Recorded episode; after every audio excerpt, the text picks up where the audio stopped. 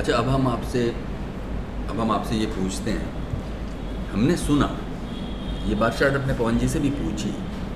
ये शुरू शुरू में करीब 2004-5 में मेरी नज़र पहली बार आर पर पड़ी थी। तो जो होते थे डिस्कशंस उसमें मैंने कहीं ये पढ़ा कि आगरे में कोई एक ऐसे कनौसियर थे जो रेडियो के ब्रॉडकास्ट को अपने कैसेट्स पे रिकॉर्ड करके रखते थे। जी।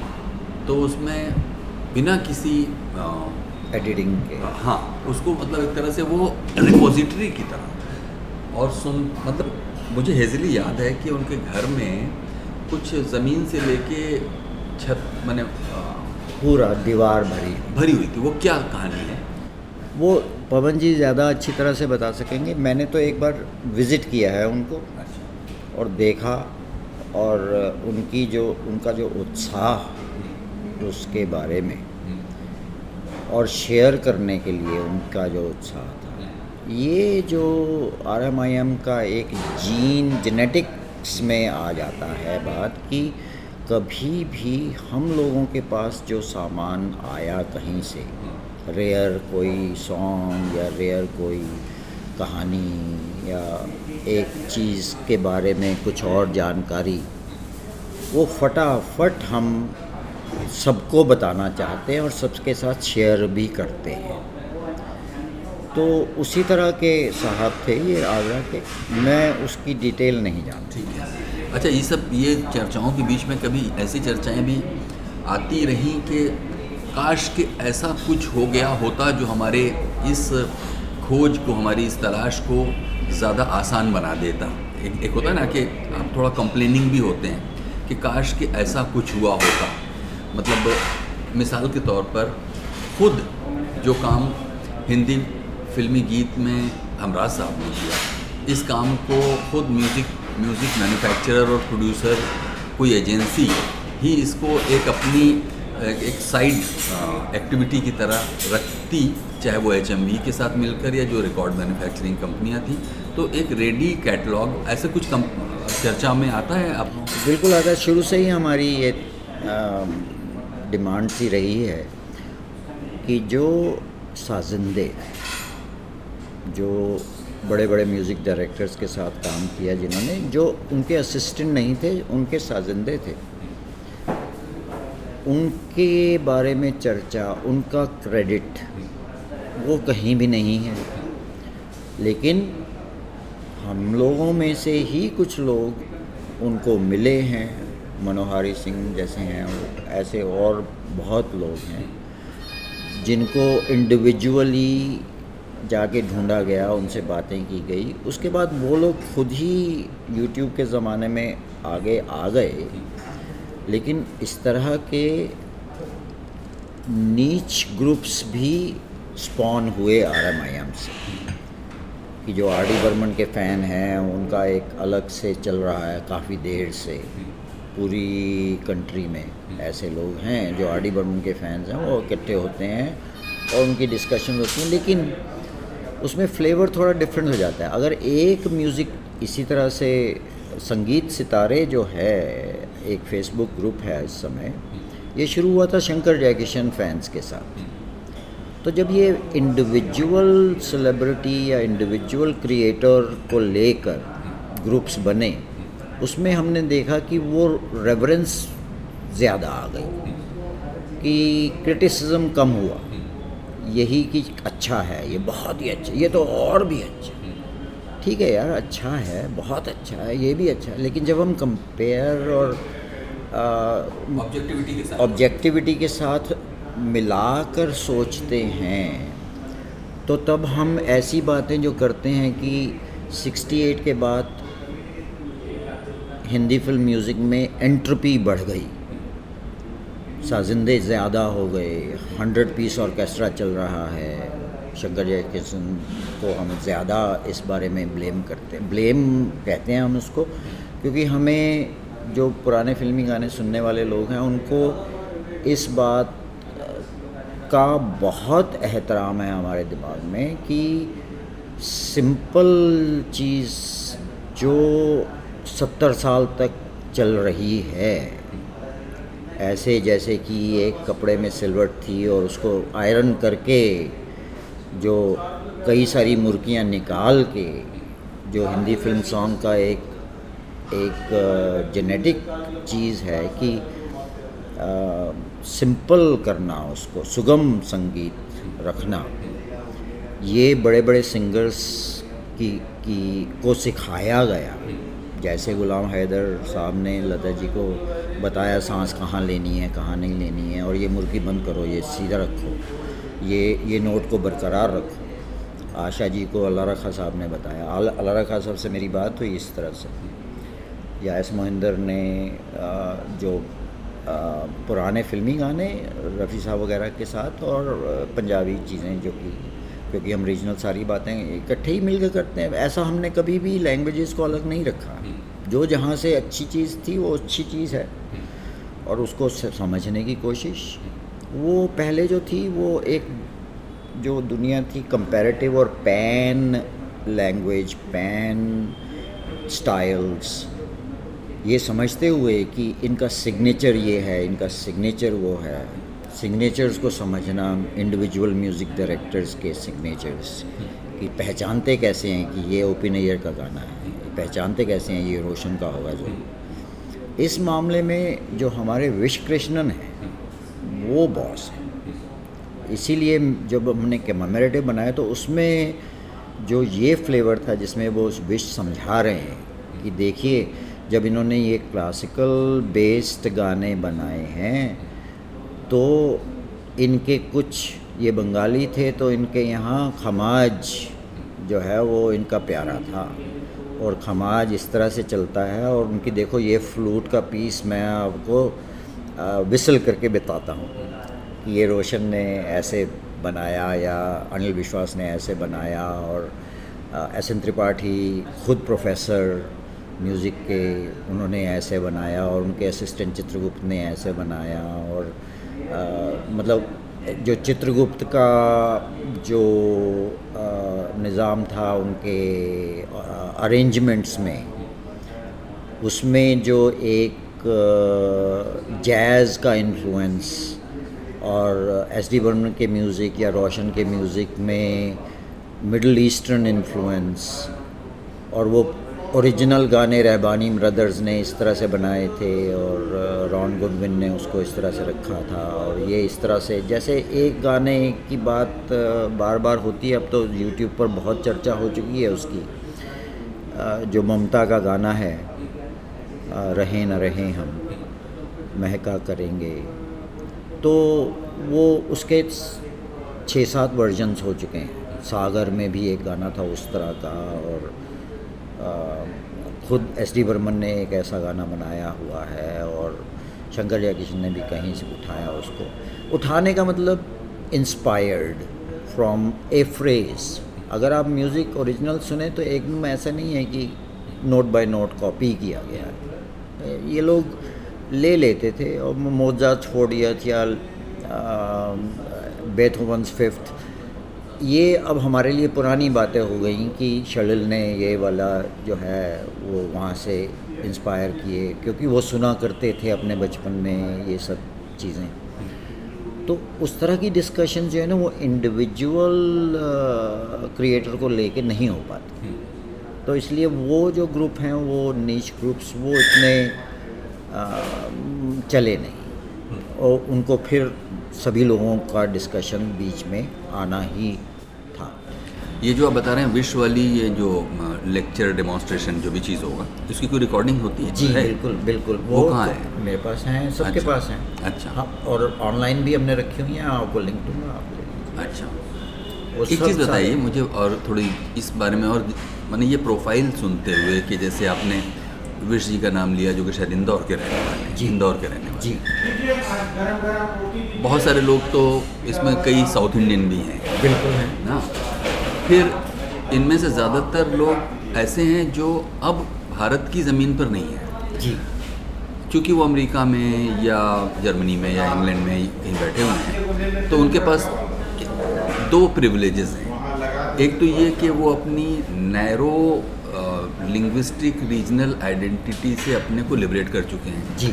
दूसरी बात ये कि उनके पास अच्छा लेजर टाइम है मतलब उसको अफोर्ड कर सकने के लिए। मतलब जैसे मेरे जैसा आदमी थोड़ी देर म्यूज़िक सुनने के बाद सोचता है कि अभी बिल पे करने हैं तो ये वाला काम कर लें तो इसका बिल पे कर देंगे वगैरह वगैरह। लेकिन इस पूरे मिल्यू में आपको नॉर्थ इंडिया मतलब यूपी बिहार मध्य प्रदेश ये वाले जो बेल्ट इनके भी लोग मिलते हैं।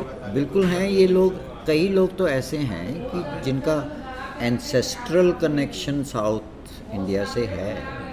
लेकिन उनके ग्रोइंग अप ईयर्स में पढ़ाई के लिए किसी और वजह से नॉर्थ में भी उनका रहना रहा, हुआ है। जैसे अब इंदौर वाला तो उसको ज़रूरत नहीं है कि दिल्ली से क्या सीखेगा, लेकिन जो कर्नाटका से आया था, दिल्ली में कुछ दिन रहा, अपना कोई ग्रेजुएशन के लिए यहाँ के कॉलेज से किया उसने तो उसकी एक्सपोजर उसका थोड़ा सा और डिफरेंट हुआ और उसको हिंदी भाषा भी आराम से आ गई। ये लोग वो भी हैं बालाजी मालिनी जो हैं वो हैं तो मिडिल के भोपाल और अ, उस तरफ़ के लोग हैं और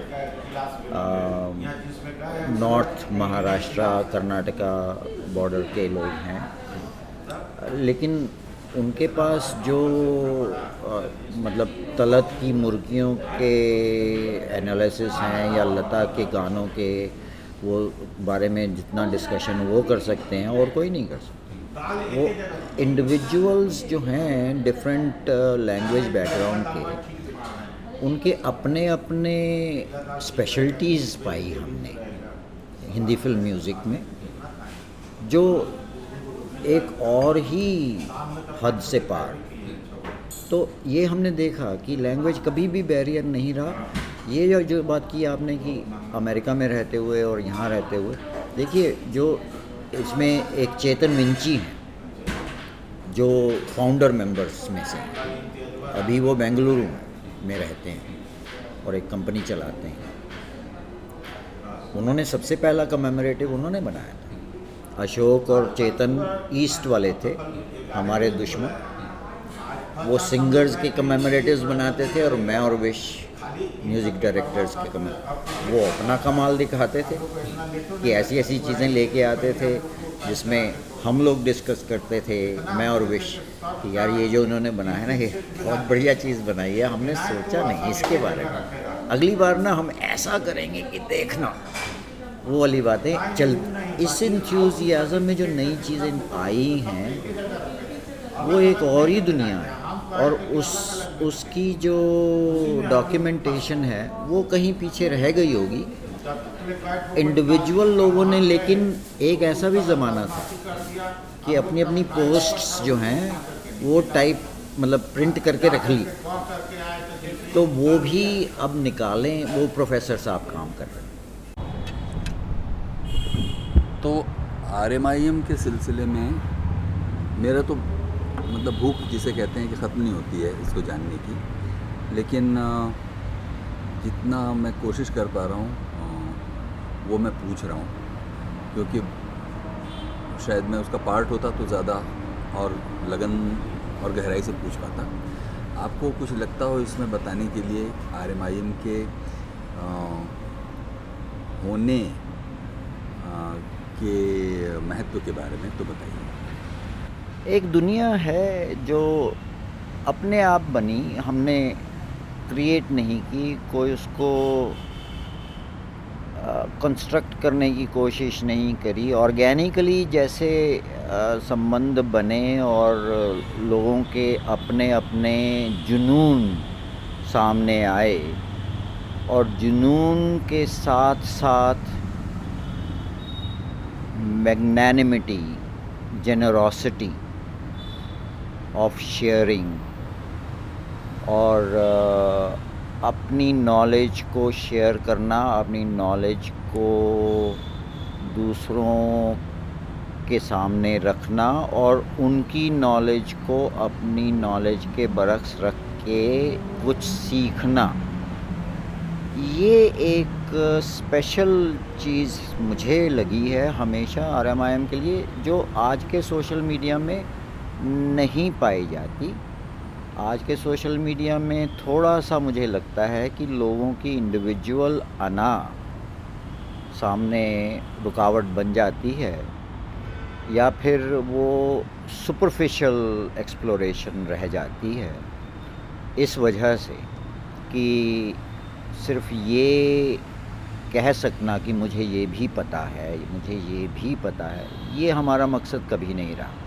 हमारा मकसद हमेशा ये रहा कि मुझे ये पता है, तुम्हें क्या पता है, ये बताओ। और तुम्हें जो पता है ना, उससे मैं सीख के मैं उसको पलट पलट के बताता हूँ कि मुझे जो पता है ना, मेरा आदमी तुम्हारे आदमी से इस तरह से बेहतर मुझे लगा इस इस वक्त। उस वक्त तुम्हारा आदमी ज़्यादा अच्छा था। इसलिए मैं उसको भी मानता हूँ।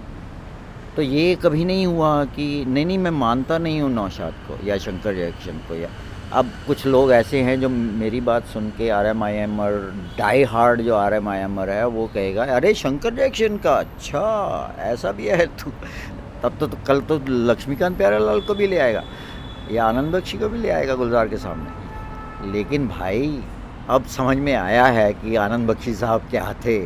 और लक्ष्मीकांत लक्ष्मीकांत प्यारेलाल क्या कर गए? क्योंकि वो थोड़ा सा हिस्ट्री हो गई ना। उस समय जब हम बात कर रहे थे, हमारे नज़दीक थे ज़रा। और हमें लगता था कि वो जो चालीस के दशक की बात है, पचास के दशक की बात है अर्ली सिक्सटीज़ तक, वो एक गोल्डन एरा उसको हम अलग रखेंगे। जी, वो हमारा प्योर मामला है। वो तो खालिश घी है। उसको डालना है, बाकी डालना है। वो अब थोड़ा सा मिक्स हो गया है। वो इस इस वजह से कि हमारी सीखने की भूख कभी कम नहीं हुई। जब हमने देखा कि कल्याण जी नंद जी ने पूर्णिमा में क्या गाने बनाए यार, अब पता लगेगा। पहले भी करते थे डिस्कस लेकिन पहले ये होता था कि एक साहब थे हमारे, हम लोग जुमले बनाने में भी काफ़ी मज़े लेते थे। तो एक जुमला था कि Mukesh sounds better than he sings वो वो मुकेश के फ़ैन ने खुद ही बनाया था। लेकिन हम अपने आइडल्स को भी इस तरह से अपना दोस्त समझकर उनसे खिलवाड़ कर सकते थे तब। जैसे थिएटर वाला गणेश के साथ करता है। वो हमारा सबसे पहला श्रोता है, लेकिन हम उस, हमारी दोस्ती है, उसके साथ, हम उसके साथ खिलवाड़ भी कर सकते हैं, उसके पटे पटे खेट पे फूले फूले खे, पेट की बात कर लेंगे, उसके दांतों की बात कर लेंगे। वो उसको खुश करने की कोशिश कर रहे थे। इसी तरह से हमारा रिलेशनशिप इन दिग्गज लोगों के साथ यही रहा, और इस वजह से हमें सीखने को बहुत मिला। अगर एक चीज़ जिसको हम इतना चाहते हैं उसकी हम कोई ऑब्जेक्टिव व्यू नहीं रख पाएँगे तो फिर हम ओवर रेवरेंट हो जाएँगे। पूजा कर सकते हैं लेकिन प्रशंसा नहीं प्रशंसा नहीं कर सकते। ये बताइए कि ये जो आपने एंट्रोपी की बात की एंट्रोपी जी। ये फ़िज़िकल फिज़िक्स का एक टर्म है जिसमें जिसको हमने ओल्ड फ़िल्म म्यूज़िक में इस तरह से देखा कि जब स्पार्स अरेंजमेंट होता था, जब एक तबला, एक ढोलक और एक सारंगी और या फिर सितार का एक पीस लेकर और रविशंकर गोदान का म्यूज़िक बना रहे हैं, आप उसका एलपी देखें, उसके पीछे एक फ़ोटोग्राफ है, उस उसके संगीत को बनाने की। तो ऊपर से छत से एक एक माइक, एक अदद माइक ऊपर से लटक रहा है। एक डाइनिंग टेबल सा है जिसके ऊपर बैठा हुआ है ढोलक वाला। कुर्सी को, के ऊपर पैर रख के अपने खड़े हुए सितार वाले साहब अपना सितार बजा रहे हैं और मुकेश साथ में खड़े हुए हैं। पिपरा के पतवा में वो वाला। गाना चल रहा है और रविशंकर एक कोने में ऐसे अपना उसको डायरेक्ट कर रहे हैं कंडक्ट कर रहे हैं म्यूज़िक को। वो जो सिंपल अरेंजमेंट में मेलोडी वॉइस लिरिक्स को अहमियत थी जो, वो कहीं लेट सिक्सटीज़ में पीछे हटनी शुरू हुई। और कोरस आया बहुत ज़्यादा स्ट्रिंग्स बहुत ज़्यादा आ गए और इलेक्ट्रॉनिक इंस्ट्रूमेंट्स आ गए। तो उसमें जो साउंड का मडलिंग शुरू हुआ, क्योंकि कम से कम अगर 150 लोग बना रहे हैं कोई चीज़ एक हॉल में तो वो सिम्फनी ऑर्केस्ट्रा वाला हॉल तो है नहीं। जिसमें रिकॉर्डिंग इस तरह से हो चेम्बर डिवीज़न वाली बात वो वो तो है नहीं। तो उसमें साउंड में ओवरलैपिंग हो जाती है और एक मडलिंग सी हो जाती है जो शोर सा सुनाई देता है ऐसे लोगों को जो पुराने संगीत से वाकिफ़ हैं और उसकी सरलता उसकी सहल होने की जो उसका कैफियत है। वो उसको पहचानते और उसको मज़ा लेते हुए आए हैं। वो इसको हम कहते थे कि भाई हाई एंट्रोपी साउंड है ये, जो पोस्ट सिक्सटी एट हम राजा और रंक पता नहीं क्यों उसमें डाल देते हैं। हालाँकि वो कोई मार्क डिमार्केशन पॉइंट नहीं है, लेकिन उस ज़माने में जो शोर सा मचा हिंदी फ़िल्म सॉन्ग के नाम पर इसलिए हम कहते हैं कि वो एक अलग हो गई साउंड साउंड बदल गया एक फोर्टीज़ से फिफ्टीज़ में भी साउंड बदला था हम्म, हम्म। वही मैं कहने वाला था आपसे कि जैसे अगर आप पी, पीपरा के पतवा की बात करें जिसमें आपको वो मधुरता और वो एक ऑर्गेनिक सेंसुअस साउंड सुनाई दे रहा है लेकिन उससे पहले तो मतलब मिड थर्टीज़ और अर्ली फोर्टीज़ तक जो क्लासिकल दुनिया के कोई बुंडू खां होंगे कोई केशवराव भोले होंगे कोई होंगे जिनमें आप राम राज्य में सुनते हैं कि मतलब कि भारत की एक सन्नारी की हम कथा सुनाते। वो एक टिपिकल किसी शायद आ, आ, मतलब एक रामलीला या उसका कोई एक बड़ा प्रिमिटिव सा साउंड है, जो नहीं लगता कि हम बीसवीं सदी की किसी एक सिनेमेटिक आर्ट के भीतर कोई म्यूज़िक सुन रहे हैं। तो और ऐसे बहुत सारा म्यूज़िक आपको सुनने को मिलेगा उस दौर में जिसको हम लोग विंटेज आज कहते हैं। तो ज़ाहिर है कि उससे अलग करते हुए, उससे अपनी राह अलग बनाते हुए, मैं अपनी मोटी बुद्धि से कह सकता हूँ कि अनिल विश्वास और नौशाद और इन लोगों ने एक कुछ थोड़ा एक नया उसमें जिसे कहते हैं कि चमक एक एक लास्य एक चुलबुलापन जब वो बजता है ढूंढो ढूंढो रे साजना के लिए जो सितार बजना शुरू होता है आपका दिल खुश हो जाता है। जी। तो वही प्रोग्रेशन है हम समझते हैं कि आप विंटेज से कुछ मिड मॉडर्निटी से लेके मॉडर्निटी अगर कह लीजिए एंट्रोपी वाले को तो वो तो शायद उसका एक नेचुरल कल्मिनेशन ही होगा कि जब सब लोग एक थोड़ा प्लेजेंट वाइब्रेंट हैपनिंग साउंड की तलाश कर रहे होंगे तो शंकर जयकिशन ने भी शायद किया होगा मतलब मुझे ऐसा लगता है। जी, बिल्कुल। और शुरू में वो भी उनके पास भी इतने पैसे कहाँ थे कि वो सौ स्ट्रिंग्स को लेके आते। लेकिन जो थर्टीज़ फोर्टीज़ का म्यूज़िक फिफ्टीज़ में साउंड बदल के आया फोर्टी एट उसमें लैंडमार्क था क्योंकि फोर्टी एट फोर्टी सेवन में नूरजहाँ वहाँ गई और फोर्टी एट में हमारी देवी आई। और वो जब बदला है वो जो उनकी आवाज़ लता जी की आवाज़ के साथ एक मधुरता एक तलफ़ का एक्यूरेसी तलफ़ का मिट की मिठास वो जो आई, उसको एक्सप्लॉयट किया गया। लेकिन एक्सप्लॉयट करने वाले वही लोग थे जो थर्टीज़ और फोर्टीज़ में कर रहे थे काम। उनके पास उस समय मराठी थिएटर पारसी थिएटर यहाँ से वो साइलेंट सिनेमा से शुरू हो के टॉकिंग मूवीज़ में आए तो वो सिंगिंग स्टार्स करते थे काम। जो एक्ट कर रहा है, वही गाना गा रहा है। तो जो एक्टर्स थे, वो म्यूज़िशंस इतने अच्छे नहीं थे सिंगर्स इतने अच्छे नहीं थे। लेकिन उनकी जो सिंप्लिसिटी थी और उनकी जो harking back to the theatrical basis of cinema था, उसमें उन लोगों को ज़्यादा मज़ा था। लेकिन अब आप इधर चले जाएँ, सहगल साहब के पास तो वो तो आ चुके थे ना हमारे पास थर्टीज़ में। और वो जो मजरू साहब के साथ नौशाद और सहगल बना गए, वो भी तो थर्टी एट में ही हुआ। थर्टी एट से पहले या थर्टी सिक्स से पहले का म्यूज़िक जो है, वो बिल्कुल हम कह सकते हैं कि एलिमेंट्री था। लेकिन जब ये थर्टी एट या फिर सरस्वती देवी कोई भी बात कर लें, जो फ़र्स्ट फीमेल म्यूज़िक डायरेक्टर हैं हमारी उस समय उनके पास जब वो थिएटर से यहाँ आए सिनेमा में तो एक और चीज़ थी उनके पास।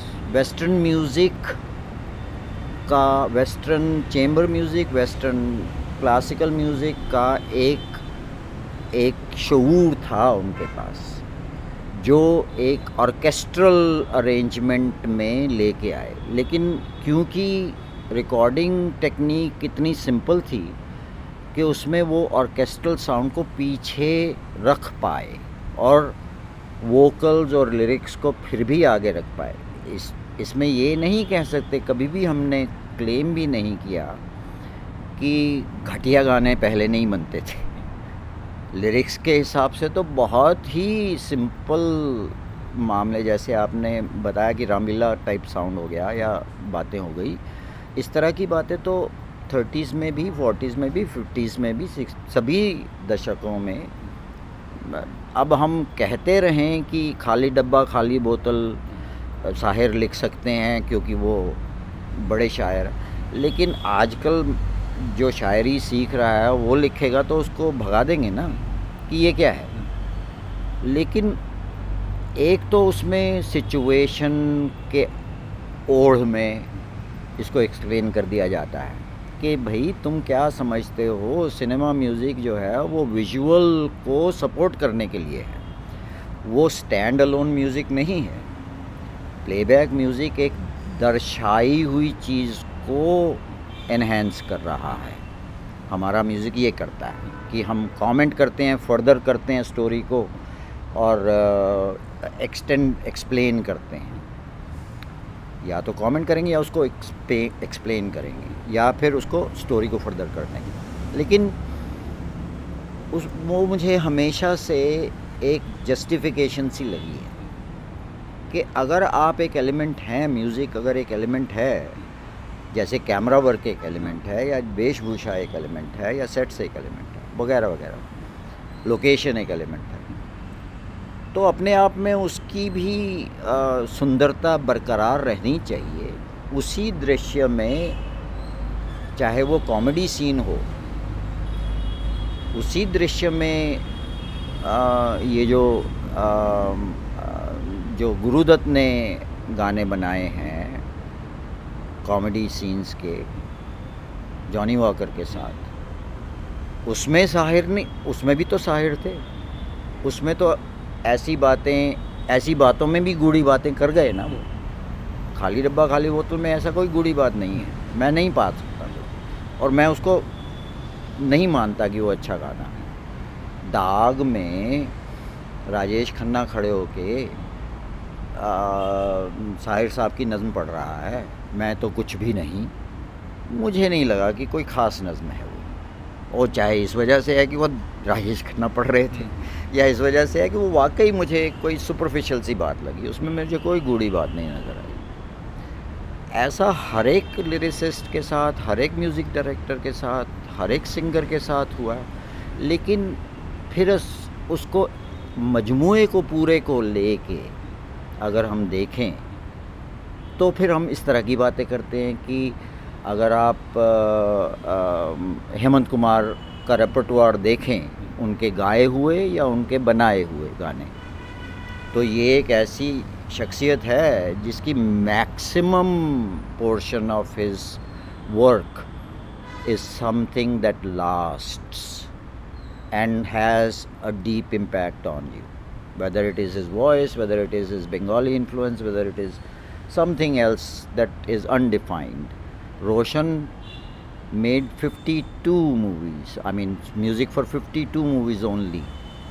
उसके बाद के लोग तो 50 पिक्चरें तीन महीने में भी कर रहे थे लेकिन वो जो बावन पिक्चरें बना गए संगीत बना गए उसमें इतना माल है जैम पैक्ड विद जेम्स तो उस हिसाब से हम इनको कैटेगराइज भी करते हैं कभी कभी कि देखो जी इनका सबसे कॉन्सेंट्रेटेड माल है। यहाँ पर सबसे बढ़िया माल ज़्यादा मतलब ज़्यादा तादाद में मिलेगा। यहाँ पर ढूंढना पड़ता है।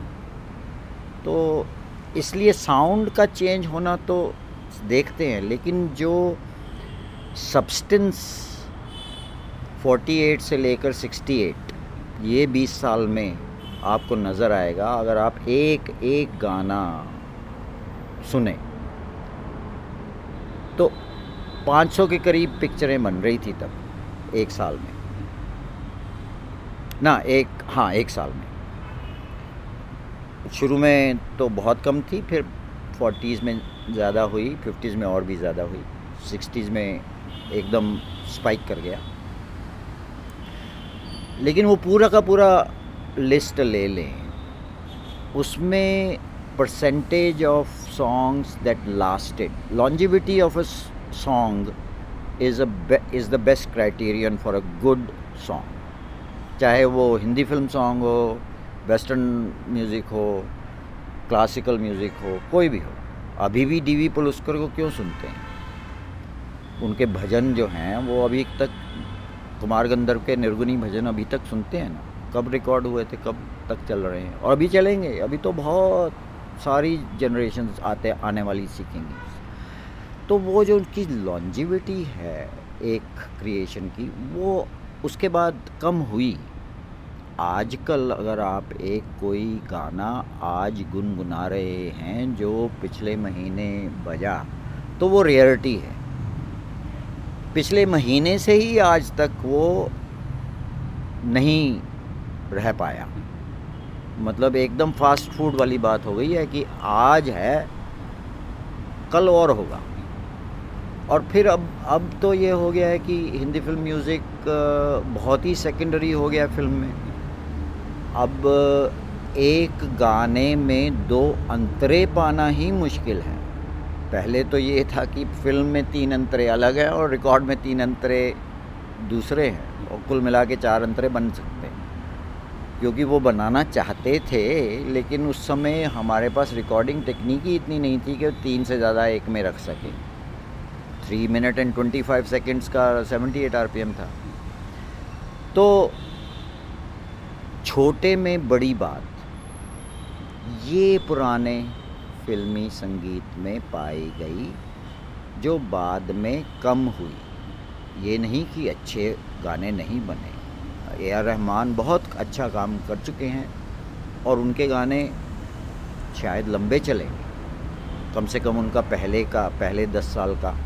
काम काफ़ी लंबा चलेगा, क्योंकि उसमें वो हमारे संगीत की बहुतायत क्लासिकल म्यूज़िक चाहे वो कर्नाटक म्यूज़िक हो, हिंदुस्तानी हो, उसमें कोई फ़र्क नहीं पड़ता। लेकिन क्लास म्यूज़िक में जो प्योरिटी है म्यूज़िक की, वो एलिमेंट होना उसकी लॉन्जिविटी को बढ़ाता है, ये हमने देखा, हमें जा, हम हम ये उसको एज ए पॉस्टुलेट नहीं कह सकते, लेकिन हमने देखा है कि ऐसे होता है। तो वो जो है, वो उसको अलग करती है 68 के बाद वाले म्यूज़िक को। उसमें लिरिक्स भी थोड़ा सा लेस सब्सटेंसिव सब्सटेंटिव हो गए। शायद स्टोरीज़ भी ऐसी हो गई थोड़ा ज़्यादा टूवर्ड्स ड्रामा या या थ्रिलर्स वगैरह की बातें आ गई। लेकिन ये बात नहीं है कि एस टी बर्मन ने जो अभिमान किया है या अगर उन्होंने किया है वो उसमें भी एक और चीज़ें हैं खैर। लेकिन वो जो चीज़ें बनी हैं या आर डी बर्मन ने किनारा किया है 78 में और उसके बाद की पिक्चरें जो बनी हैं उनमें कई ऐसे हैं साज है आ, इनकी जाकिर हुसैन ने म्यूज़िक दिया। ऐसी फ़िल्में हैं, लेकिन अब कितने लोग साज का म्यूज़िक सुनते हैं? अभी भी हम जाते हैं वहीं दास्तान पे। शंकर जैक्शन बहुत अच्छा काम। ऐसी बात नहीं है कि वो नौशाद, शंकर जैक्शन शुरू में जो काम कर रहे थे, वो उसकी कोई अहमियत कम हो जाती है लेकिन अब नौशाद हैं फोक म्यूज़िक लाए।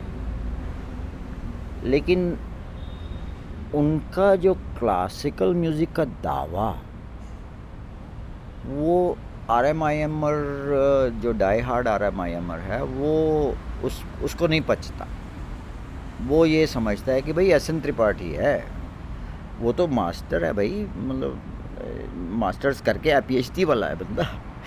तो ये तो नहीं, ऐसे नहीं होता।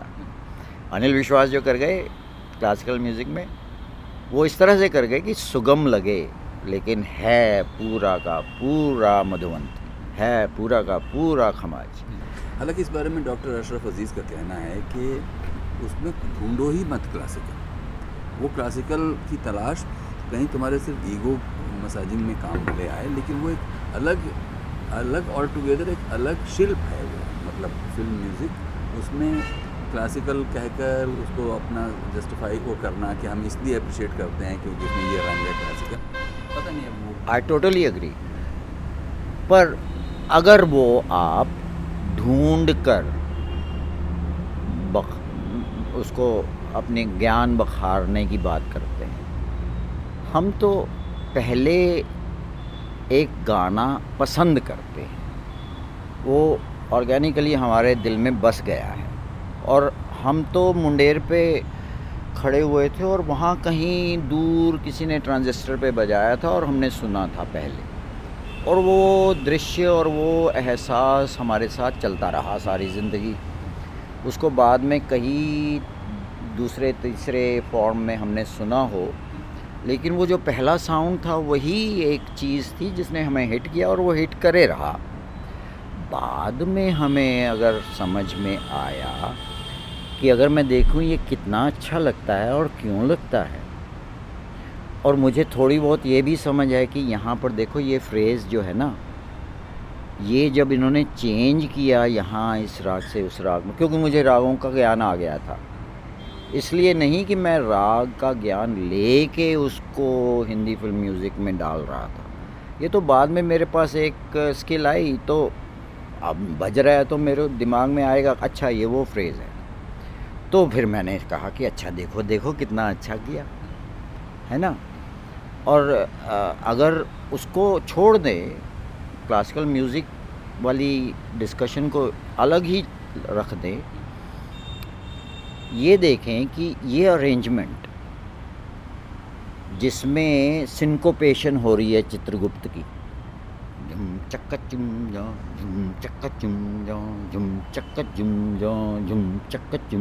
ये एक सिंकोपेटेड जैज़ की फ्रेजियोलॉजी है। अब मुझे तो नहीं पता था जब मैंने पहले उस गाने को पसंद किया। बाद में मैंने जैज़ सुना। और मुझे जो वहाँ अच्छा लग रहा था, उसका एक एलिमेंट यहाँ भी दिखा। तो मैं बात कर रहा हूँ कि उसका एक एलिमेंट है। इसलिए भी शायद ये लॉन्ग लास्टिंग रहा, शायद। इस बात की कोई भी इसमें कोई आर्ग्यूमेंट नहीं है कि जो पसंद है वो सब्जेक्टिव है एक तो। और दूसरी बात ये है कि जो गाना लास्ट किया है वो लास्ट किया है। वो मेरे लिए भी लास्ट किया, आपके लिए भी लास्ट किया। अगर वही गाना अंदाज का आपको भी पसंद है, मुझे भी पसंद है, आप भी गुनगुनाते हैं, मैं भी गुनगुनाता हूँ। जब वो रेडियो पे बजता है, आपको भी उतना ही जॉय का फीलिंग होता है जितना मुझे होता है। तो कुछ होगा ना उसमें। और जो होगा वाली बात है, उसको पहचानने की कोशिश, इसका नाम है आर एम आई एम बस ये बात है। अच्छा ये बताइए, ना मैंने आर एम आई एम की ही किसी डिस्कशन में शायद कहीं कभी पढ़ा कि लिखाइयाँ मतलब ऐसे लोग, हम म्यूज़िक के बारे में उतना नहीं कह रहे हैं कि म्यूज़िक बनने के प्रोसेस पर किसी ने किताब लिखी मेमोर लिखा, वो नहीं कह रहे हैं। लेकिन एक कोई हैदराबाद के किसी राइटर का उसमें ज़िक्र आता है जो फिल्मी सितारों के उनके फ़िज़िकल बनावट, उनके आकर्षण, उनके बाल, उनके देह यष्टि उनके रंग, उनके उस पर कोई छोटे छोटे वो हैं रेखा चित्र जैसे उर्दू में आपने भी सुना है? जी बिल्कुल। क्या है? आर एम आई एम के नज़रिए से उसकी अहमियत एक सबॉर्डिनेशन पे आ जाती है क्योंकि हम लोग शुरू हुए औरल एक्सपीरियंस को अहमियत देते हुए विजुअल एक्सपीरियंस के बरक्स वो इसलिए कि हम लोग उस डायरेक्शन के एलिमेंट्स में और एक्टिंग uh, के एलिमेंट्स में इतना डिस्कशंस नहीं करते थे और ना ही अब भी करते हैं। हम लोग जो साउंड है उसमें ज़्यादा खुशी पाते हैं उसको डिस्कस करने की।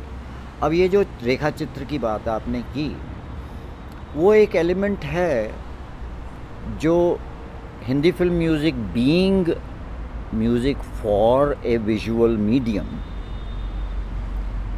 understanding that visual medium कि वहीदा रहमान जब कागज़ के फूल में आई तो वो कहाँ से आई थी हैदराबाद से और उनकी क्या बनावट थी और उनकी क्या बनावट हो गई, गुरुदत्त की डायरेक्शन में या वी के मूर्ति की लाइटिंग में बहुत सुंदर डिस्कशन है और बहुत सुंदर इन्फॉर्मेशन है। लेकिन आर एम आई एम के लोगों के लिए उसकी अहमियत उतनी है कि उसमें म्यूज़िक क्या चल रहा था उस वक्त। वो जो एक गाना तीन चार भागों में, कागज़ के फूल में दिखाया गया, वो उसमें पहले जब आया था वो क्या सीन था? दूसरा जब आया वो क्या सीन था? जब वो बूढ़ा होके जा रहा है, वो क्या सीन था? वो सिर्फ़ एडिशनल इन्फॉर्मेशन उस उस एक्सपीरियंस को पूरा करने के लिए, हमारे लिए, समझने में, पूरा करने के लिए उसकी बैकग्राउंड भी हमें अच्छी लगेगी। लेकिन हम ये डिस्कस नहीं करना चाहते कि गीता दत्त और वहीदा रहमान और गुरु दत्त, ये सब क्या था? वो किसी और जगह बात करे, क्योंकि ना तो हमें मालूम है और ना ही उसका इतना रोल है हमारे डिस्कशन जो बन गई चीज़, उसका रोल है। उसी को डिस्कस करें, उनके पीछे क्या है? ये जो एनेक्डोट्स की बातें, कई बार आरएमआईएम में भी इन्फेक्ट हो हम उसको इन्फेक्शन मानते हैं। वो एक इन्फेक्शन है। जो हम, क्योंकि इंसान हैं गॉसिप सबको पसंद है तो गॉसिप की तरफ़ जाते हैं कभी कभी लेकिन हमें रोकने वाले बहुत लोग बैठे हुए जो कह देते हैं कि टेक इट ऑफ़ लाइन ये जो एक जुमला है, ये हमारा शुरू से रहा कि अगर हमने कुछ ऐसी बातें बीच में घुसाई जो म्यूज़िक से रिलेटेड नहीं हैं तो या तो हम कहते थे कि कर सकते हो अगर म्यूज़िक की भी बात करो उसी पोस्ट में। लेकिन अगर सिर्फ़ एक गॉसिप या एनेक्डोट जितना भी एक्यूरेट हो, वो लेके आओ तो कहीं और ले जाओ। Take it offline discuss it amongst yourself don't fight in front of us fight करो म्यूज़िक के बारे में। चाहे वो बैकग्राउंड म्यूज़िक ही क्यों ना हो। चाहे वो एक गाना ऐसा हो जो पिक्चर में था ही नहीं। एक तो ये भी एक पूरा का पूरा निज़ाम है ना। उन गानों का जो पिक्चर में नहीं आए, उन गानों का भी जो एक पिक्चर के लिए बने और दूसरी पिक्चर में आए, क्योंकि वहाँ जगह नहीं मिली उन्हें। या उन गानों का जो नॉन फ़िल्म बन गए, हालाँकि वो फ़िल्म के लिए हो सकता था। तो उसके सारे के सारे ब्रांचेस हम बहुत अच्छी तरह से समझना चाहते हैं। लेकिन visual by itself that is not the domain of RMIM उसके जो रेखा चित्र वगैरह जो बने हैं या किताबें बनी हैं वो हम खुद भी डेल्व करते हैं अब तो जैसे प्रोफेसर ने जो एक्स्ट्रास के पिक्चर्स की बात की हुई है और उनके बैकग्राउंड की बात की हुई है वो आजकल के सोशल मीडिया के लिए एक अच्छा इंटरेस्टिंग चीज़ है लेकिन वो उसको आर एम आई एम में आपने देखा होगा पोस्ट नहीं करते हम्म। वो अपने म्यूजिंग्स टाइटल के साथ पोस्ट करते हैं। क्योंकि उनका एक शौक़ है ये। हम सबका नहीं था और ना ही है। तो डॉक्टर साहब अब हम लोग आखिरी की तरफ़ दो सवाल रह जाते हैं और एक तो ये जो क्या जेरेंटोलॉजी हाँ? जी। इस याद रहा आप। कहाँ कहाँ होके? हाँ। ये जो मैं कहूँगा कि मरते हुए लोगों के बीच प्रैक्टिस करना। इसका एहसास क्या है? मतलब एक समय के बाद ये कुछ उस तरह जैसे कि आप बेहिस हो जाए। मतलब इतनी तरह की मौतें, इतनी तरह की तकलीफ़ें देखते हुए उसी के बीच आपको अपने प्रोफेशन की इंटीग्रिटी और एथिक्स और अपने अंदर की स्ट्रेंथ को भी बचाए रखना है। लेकिन फिर इस सच्चाई को भी देखना है कि मरना तो है ही। और उसमें कोई प्रटेंशन नहीं है कि भाई ये मर के कहीं स्वर्ग जा रहा है या वगैरह वगैरह। ये एहसास कैसा है? क्योंकि लंबा समय आपने सीनियर सिटीजन्स की देखभाल और हॉस्पिस केयर में गुजारा है। ये आपको भी खुद कुछ बदल रहा है? बहुत एंजाइटी थी शुरू में इस बात की कि जो ट्रेडिशनल मेडिसिन में एक बात सामने थी बाकी ट्रेडिशनल मेडिसिन की तरफ़ से, कि मरीज़ की मौत डॉक्टर की हार है। वो काफ़ी देर तक मेरे साथ थी, जब मैं मेडिकल कॉलेज में था या नई नई चीज़ें ईजाद हुई। पहले हम ट्यूब फीडिंग के लिए नाक से डालते थे, अब हम बाहर से ही डाल सकते हैं, वगैरह वगैरह। ऐसे कई ऑपरेशंस कई इंटेंसिव केयर इंटरवेंशंस जिन्होंने ज़िंदगियाँ बचाई और सही बचाई। उनको लेकर आप उस सारे टूल सेट को लेकर आप उस दुनिया में आए जहाँ पर आपको मालूम है कि वो टूल सेट नाकार साबित होंगे अब। अब यहाँ वो टूल सेट नहीं चल रहे। तो उसको हार माना गया था पहले। अब मुझे मेरे सामने ये एंजाइटी है कि अगर मैं ऐसे तरह तरह की मौत के बीच में अपनी प्रैक्टिस कर रहा हूँ तो क्या मेरा विश्वास हट जाएगा मेडिसिन से कि मेडिसिन एक अधूरी साइंस है? और मैं तो मेडिसिन प्रैक्टिस ही नहीं कर रहा। मैं तो ऐसे ही साथ दे रहा हूँ सोशल या साइकोलॉजिकल हेल्प कर रहा हूँ। इसी वजह से तो ये एंड ऑफ़ लाइफ केयर जो है, वो पहले नर्सिस को प्राइमरीली दी जाती थी, जब डॉक्टर ने जवाब दे दिया वगैरह। लेकिन जो मैंने देखा है सर, पिछले चालीस साल से, इतना सीखा है अपने मरीज़ों से। उन मरीज़ों से जिनको पता है। और ये नहीं कि उनको डेथ सेंटेंस मिला हुआ है। उनको पता है कि ज़िंदगी की एक जो हमारी ज़िंदगी का अरसा है, वो एक लिमिटेड मामला है। और वो लाइफ एक्सपेक्टेंसी भी तो एक चीज़ है कि भाई 82 at the present time is the best life expectancy in the world तो जो बंदा 85 का हो गया, उसके लिए तो कहीं ना कहीं उसे मालूम है कि ये मुझे बोनस है। बोनस। में चल रहा है मामला।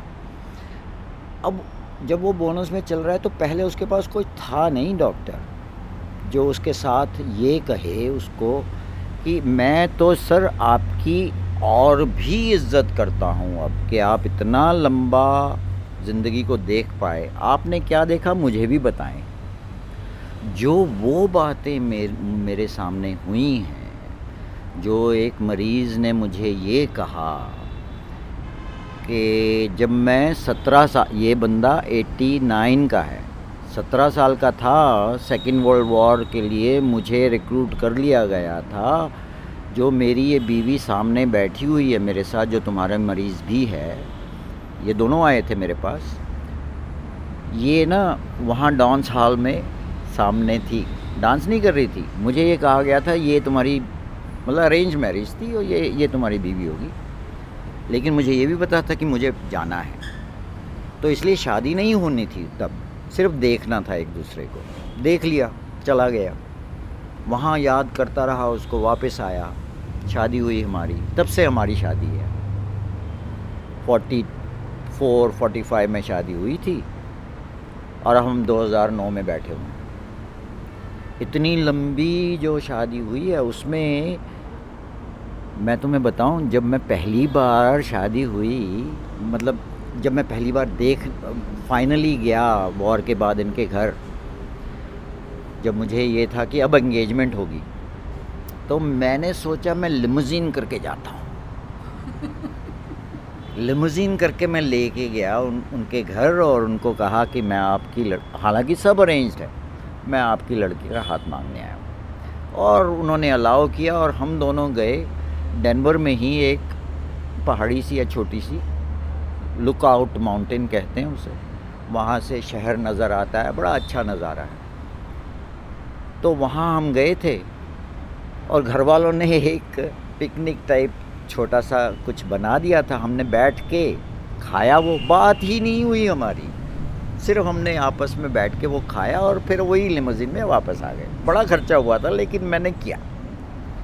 और ये बंदा 89 और वो है 78 या कुछ ऐसे इनका डिफरेंस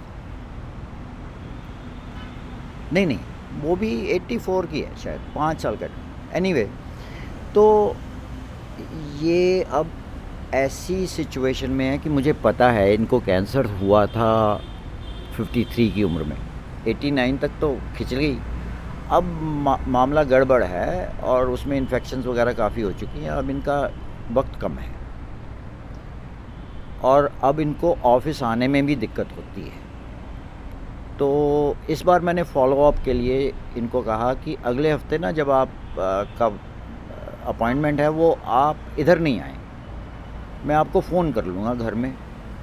अगर बात हो सकी तो उसी में फॉलो अप कर लेंगे कि आपकी कोई दवाई बदलनी हो या आपके शुगर्स देखने हो तो मैं देख लूँगा। लेकिन मैंने वो एक सोच के मेरे दिमाग में उन्हीं से ये सीखा मैंने। मैंने अपने असिस्टेंट को ये कहा कि ऐसा करते हैं कि अगले हफ़्ते अपॉइंटमेंट के टाइम पे ना एक लिमोजीन भेज देना। और जो भी अरेंजमेंट करना है वो जिस जो जिस तरह से भी करना है हम करेंगे। इन दोनों को उसमें बिठाना है। वो खुद नहीं बैठ सकता तो हम उठा के बिठा देंगे। लेकिन बिठाना है इनको और लुकआउट माउंटेन लेके जाना और वो बाहर नहीं भी निकल सके तो कोई बात नहीं वहीं से देख लेंगे। बस ये एक एक्सपीरियंस हमने दोहराना है इनके लिए। वो हम दोहरा पाए। और अगले हफ़्ते उनकी डेथ जब हुई और फिर हम बेरियल के लिए हम, मैं और मेरा असिस्टेंट दोनों गए। और वहाँ पे लास्ट प्रेयर्स वगैरह जो भी लास्ट राइट्स हुए, उनमें साथ में खड़े हुए हैं हम, उनकी तरह के पहरावे में। और बाद में उन, उस परिवार के साथ हम घर भी आए और बैठे और उनका जो बेड था जहाँ पे वो लास्ट डेज़ में रहते थे, वो सब एक्सपीरियंस किया। जो वो कनेक्शन बना उस एक्सटेंडेड फैमिली के साथ, या जो उसकी यादें, उस मरीज़ की यादें मेरे साथ अब तक हैं जो मैं दोहरा सकता हूँ। ये एक बहुत बड़ी सीख है इस बात की कि इंसान रहा वो आखिर तक। वो एक वेजिटेबल नहीं था जिसको एक मशीन के साथ जुड़े हुए, यहाँ से निकलना पड़ा। किसी से बात ना कर पाया हो, किसी ने हाथ ना लगाया हो कई दिनों से। और वो उसका कोई कंट्रोल नहीं अपने बावल्स और ब्लैडर के ऊपर और वो पहचान भी नहीं पा रहा किसी चीज़ को। उससे पहले वो एक मीनिंगफुल एक्सपीरियंस लेके पूरी ज़िंदगी एक इंसान की तरह, एक इंसान की डिग्निटी की तरह और इंसान की रिस्पेक्ट लेकर पास ऑन हुआ। कहाँ गया? कब जाना था उसे? किस तरह से जाना था? मैं ये इन बातों को मिस्ट्री मानता हूँ और मैं अपने मरीज़ों को, परिवारों को यही समझाता हूँ कि वो जो सवाल है ना, वो कुछ मिस्ट्रीज़ हैं जिन we can only marvel at that mystery it is not for us to guess or question those areas. Those areas are a different power, a different doctor, a different uh, arranger, conductor of that orchestra. But until that person is alive, if his dignity is maintained as a human being and not as a source of income for some corporation, then I did my job and doing my job taught me something more. And I've learned so much about the power of love in this work कि अगर मेरे दिल में वो एजाज़ है उस उस ज़िंदगी के लिए और उसके लिए रेवरेंस है रेवरेंस यहाँ चाहिए मुझे कि ये इंसान इतना अहम, जितना इसकी ज़िंदगी रही, जितना इसने सीखा, देखा, जो भी देखा, वो मैंने तो नहीं देखा था ना। अब मैं भी जानता हूँ उन चीज़ों को, जो उसने देखा। यही एक और मरीज़ जो स्कल्प्ट करता था वुडन स्कल्पचर्स छोटे छोटे बनाता था। अब देखिए कैंसर से मर रहा है वैसे वो। लेकिन अभी भी वो कुछ ना कुछ थोड़ा बहुत एंगेज रहता है। वो भी हमारा एक हिस्सा होता है ट्रीटमेंट का कि जो ये चाहते हैं, जो इनका इंटरेस्ट है, वो बरकरार रहे किसी तरह से। तो वो कर रहे थे। अब एक बार ऐसा आया कि मुझे उनका स्टूल टेस्ट करना था। तो मैंने कहा कि, mister Jones next time you come bring a stool sample stool sample लाना है। ये ये मैं आपको स्पेसिमेन बॉटल सी, छोटी सी एक डब्बा सा देता हूँ इसमें स्टूल स्पेस मैंने बताया कैसे कलेक्ट करना है वगैरह। अगले हफ़्ते वो आए। वो बॉटल लेके आए। वो डब्बी सी लेके आए। उस पर उनका नाम लिखा हुआ था लेबल लगा हुआ था। और ला के उन्होंने मेरे डेस्क पे रख दिया। तो मैं इसमें बुरा नहीं मानता अगर उनको लगा कि यहाँ रख देना चाहिए। मैंने उठा के मैं ले जाने वाला था अपनी लैब में, पीछे जो टेस्ट कर रही थी नर्स तो वो कहने लगे, देखो तो सही, मैं लेके आया हूँ। मैंने कहा, देखना क्या स्टूल स्पेसिमेन है, वो कर लेंगी टेस्ट नहीं नहीं, देख लो। खोला मैंने। वो एक छोटा सा स्टूल बना के लेके आए थे वुडन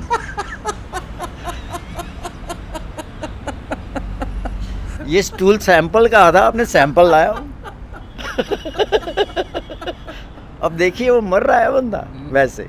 लेकिन ये ज़िंदगी जो खिल के आई बाहर, ये अब याद रहेगी ना। और मैं शेयर करूँगा आपके साथ या किसी और के साथ, उसको भी एक जो मोमेंटरी लाफ्टर कुछ लम्हे मैंने दिए ना वो, उसने मुझे दिए, मैंने आगे पास ऑन किए।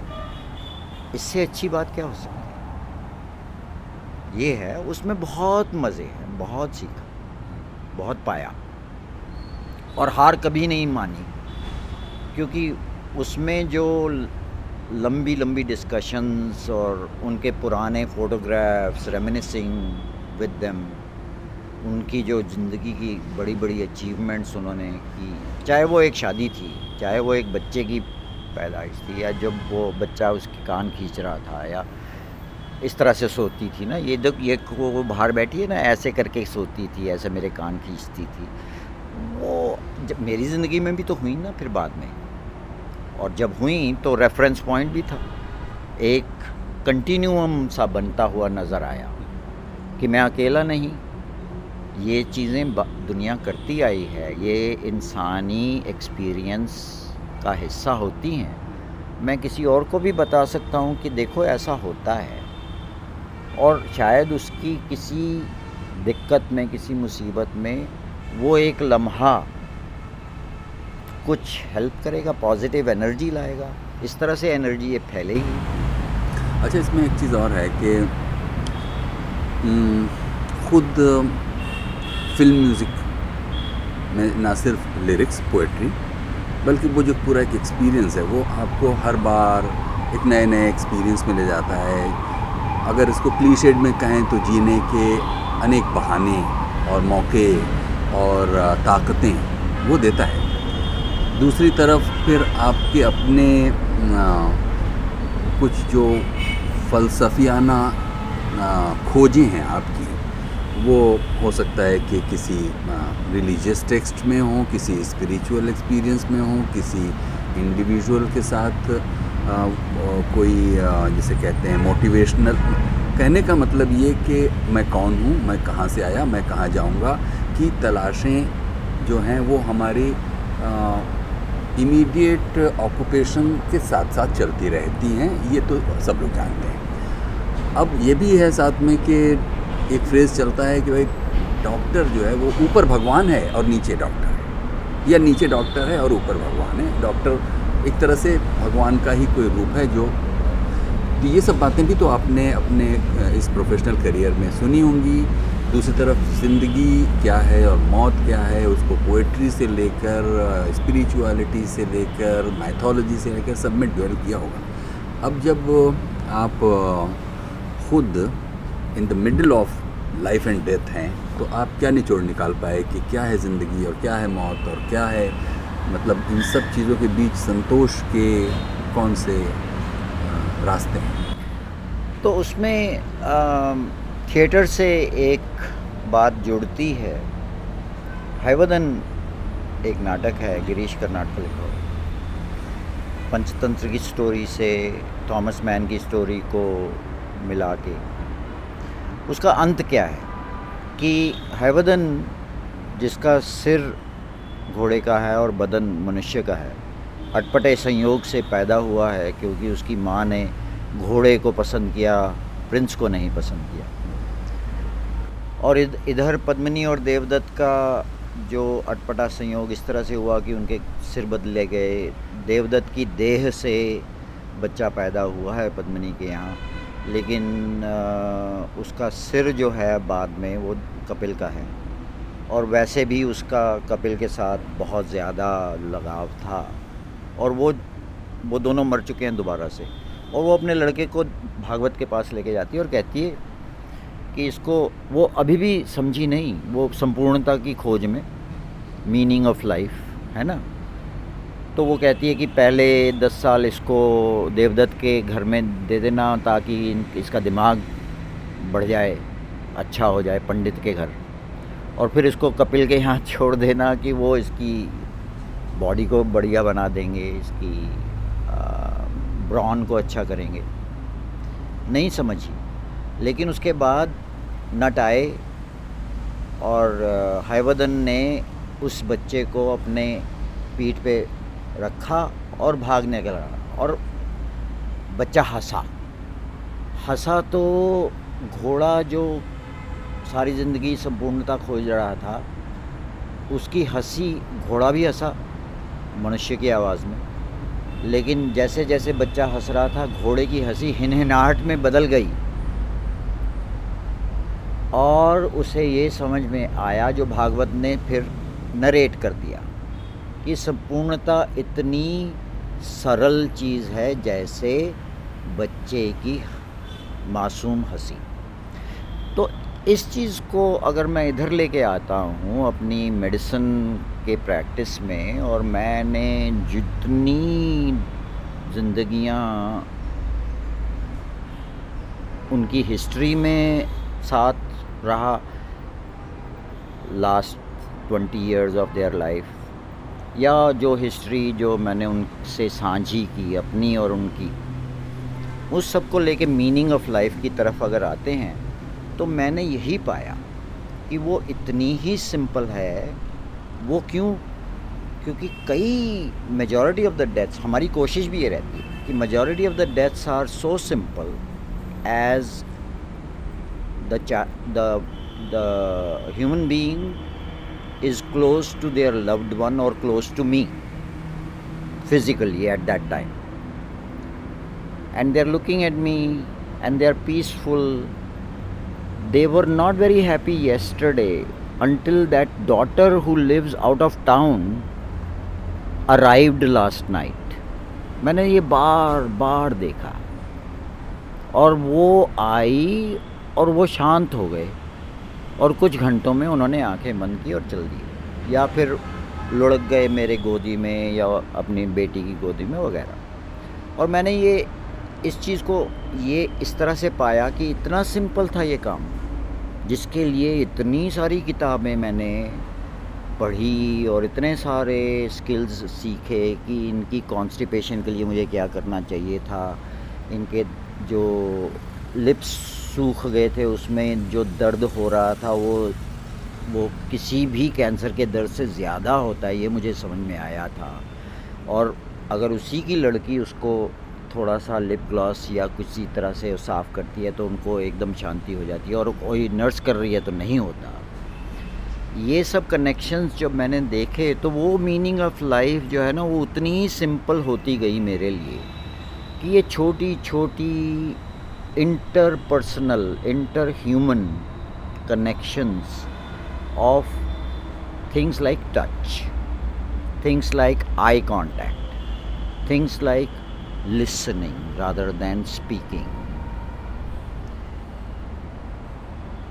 इन चीज़ों से मीनिंग इस एग्जिस्टेंस का इतना सिंपल सा हो जाता है कोई लंबा चौड़ा मकसद नहीं नज़र आया मुझे कि मुझे यहाँ पर इसलिए भेजा था कि मेरे पिछले कर्म ऐसे थे या मैं जो इसमें इस ज़िंदगी में कर चुका हूँ, उसका कोई मुआवज़ा मुझे मिलना है कहीं पर मेरी मेरी समझ में ऐसा नहीं रहा। हालाँकि मैं पूरे रिलीजियस बैकग्राउंड से हूँ और मैं सभी किताबों को पढ़ चुका हूँ, वो जो लिख गए हैं, चाहे वो गुरु ग्रंथ साहिब हो या मानस हो या कुरान, उनको समझने की कोशिश भी हो चुकी है, बाइबल भी पढ़ चुके हैं बहुत बारी। अपने मरीज़ों के लिए पढ़ते हैं, लेकिन मरीज़ों के लिए पढ़ते हैं। अपने लिए मुझे वहाँ वो आंसर्स नहीं मिले। मुझे वो चीज़ जो है वो मिस्ट्री ही रही मेरे लिए कि ये निज़ाम है क्या? वाई एम आई हेयर वाली बात जो आपने कही।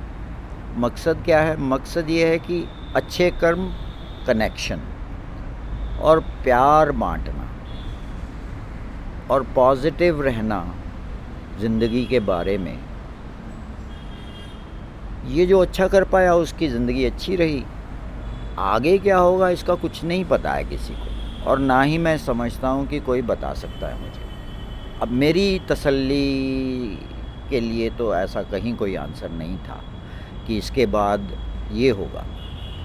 ये धार्मिक बातें जो हैं, वो अपनी जगह मैं उनका कोई कॉन्ट्रडिक्शन भी नहीं कर सकता, क्योंकि मेरे पास कोई ऐसा आर्गुमेंट भी नहीं है कि वो नहीं है। लेकिन क्या वो वाकई है? मैं इस क्वेश्चन को ही मिस्ट्री मान के मार्वल कर सकता हूँ, लेकिन उसको, इसके ऊपर ये जो चल रहा है, जो मैं कर रहा हूँ, जो मैं इस समय सांस ले रहा हूँ, इस वक्त मैं आपके तीन फुट सामने बैठ के हमारी जो एक्सचेंज हो रही है, उसके ऊपर मैं उस चीज़ को ओढ़ नहीं सकता।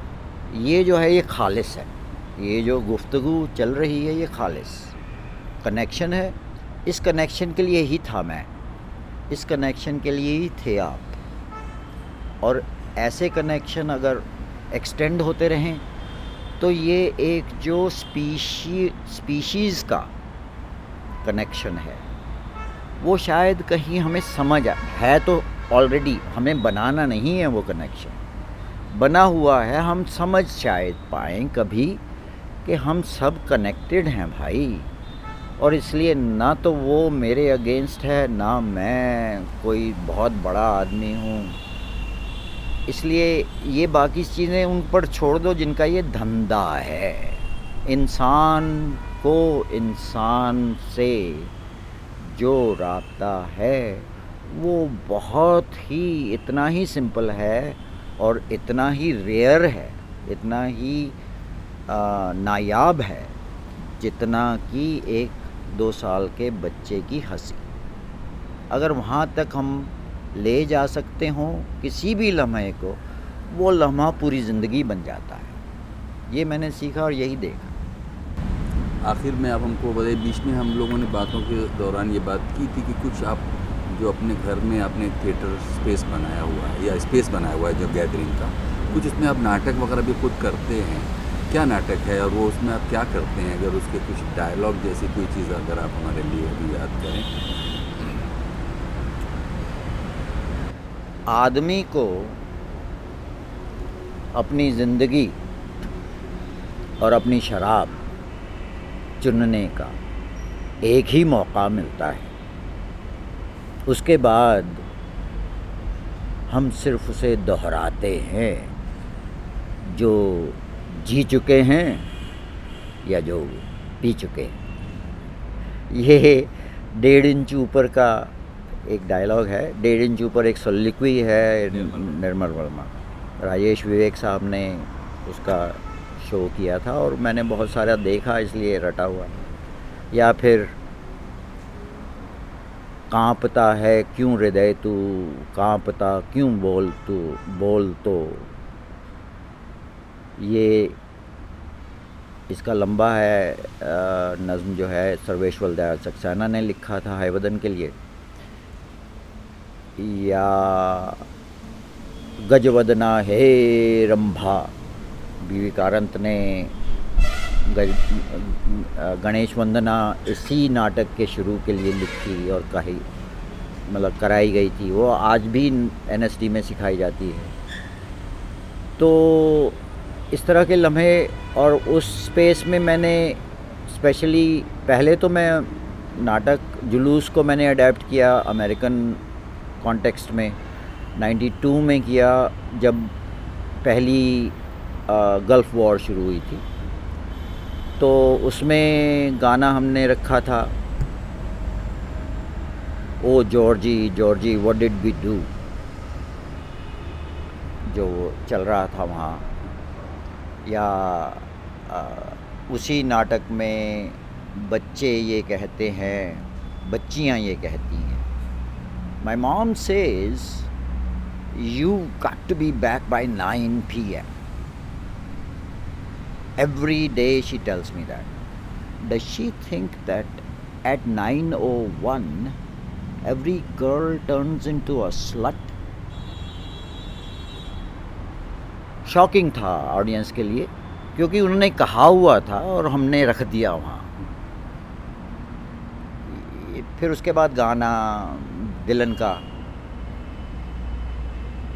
Times they are a changing come parents and guardians around the land don't question what you don't understand your children are beyond your command for the times they are a changing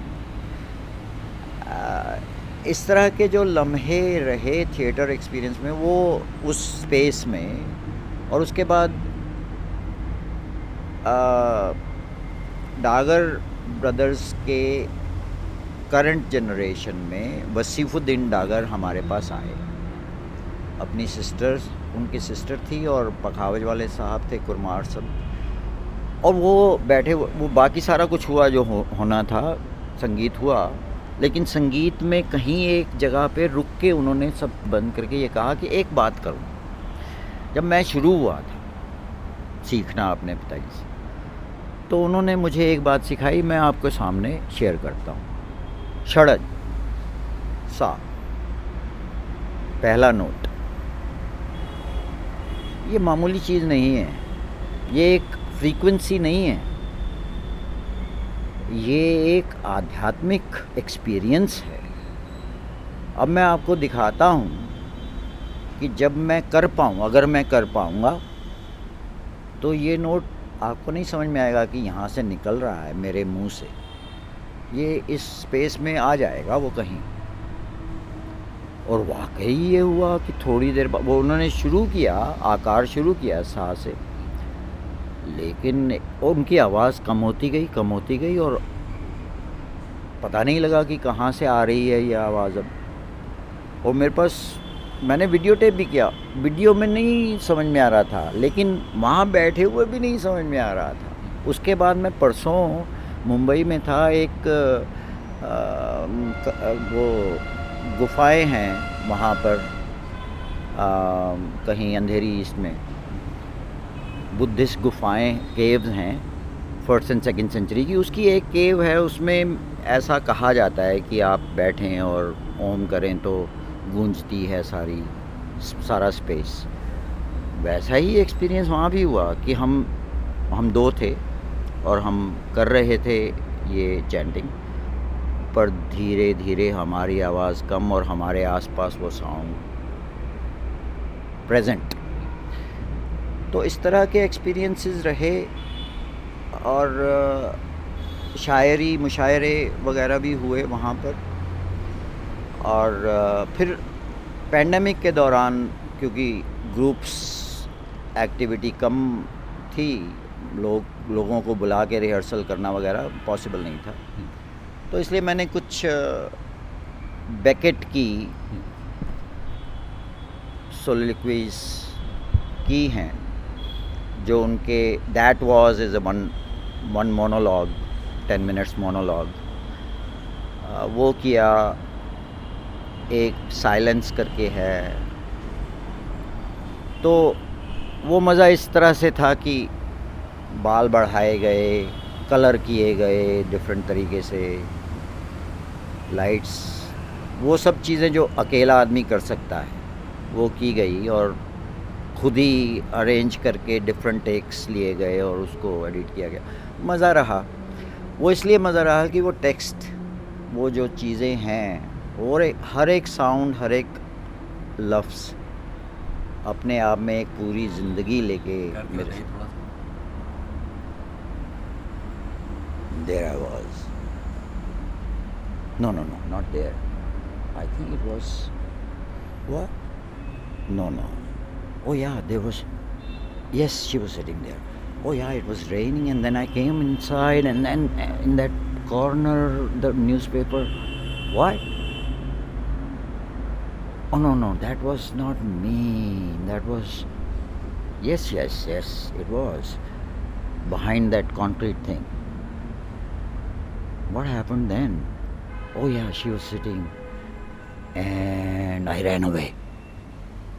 But no, no, no, no. I was sitting there. Who ran away then? I'm not sure. ये play है जिसमें एक ही आदमी की तीन edges आपस में बात कर रही हैं इस तरह की चीज़ें ये बेकेट नाम है दिस वॉज़ दस मिनट दस बारह मिनट की चीज़ लेकिन ये करते हुए मुझे ये समझ में आया कि दस बारह मिनट बहुत लंबा होता है।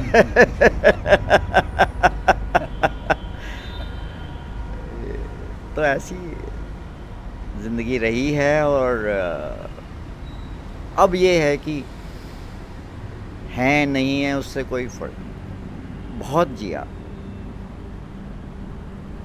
बहुत पैदाइश का दिन तारीख साल क्या है थर्टीन अक्टूबर 1956 तो डॉक्टर गुरी आपका बहुत शुक्रिया। आ, मैं उम्मीद करता हूँ कि मैंने आपका बहुत वक्त लिया लेकिन आ, ये मुझे करना था।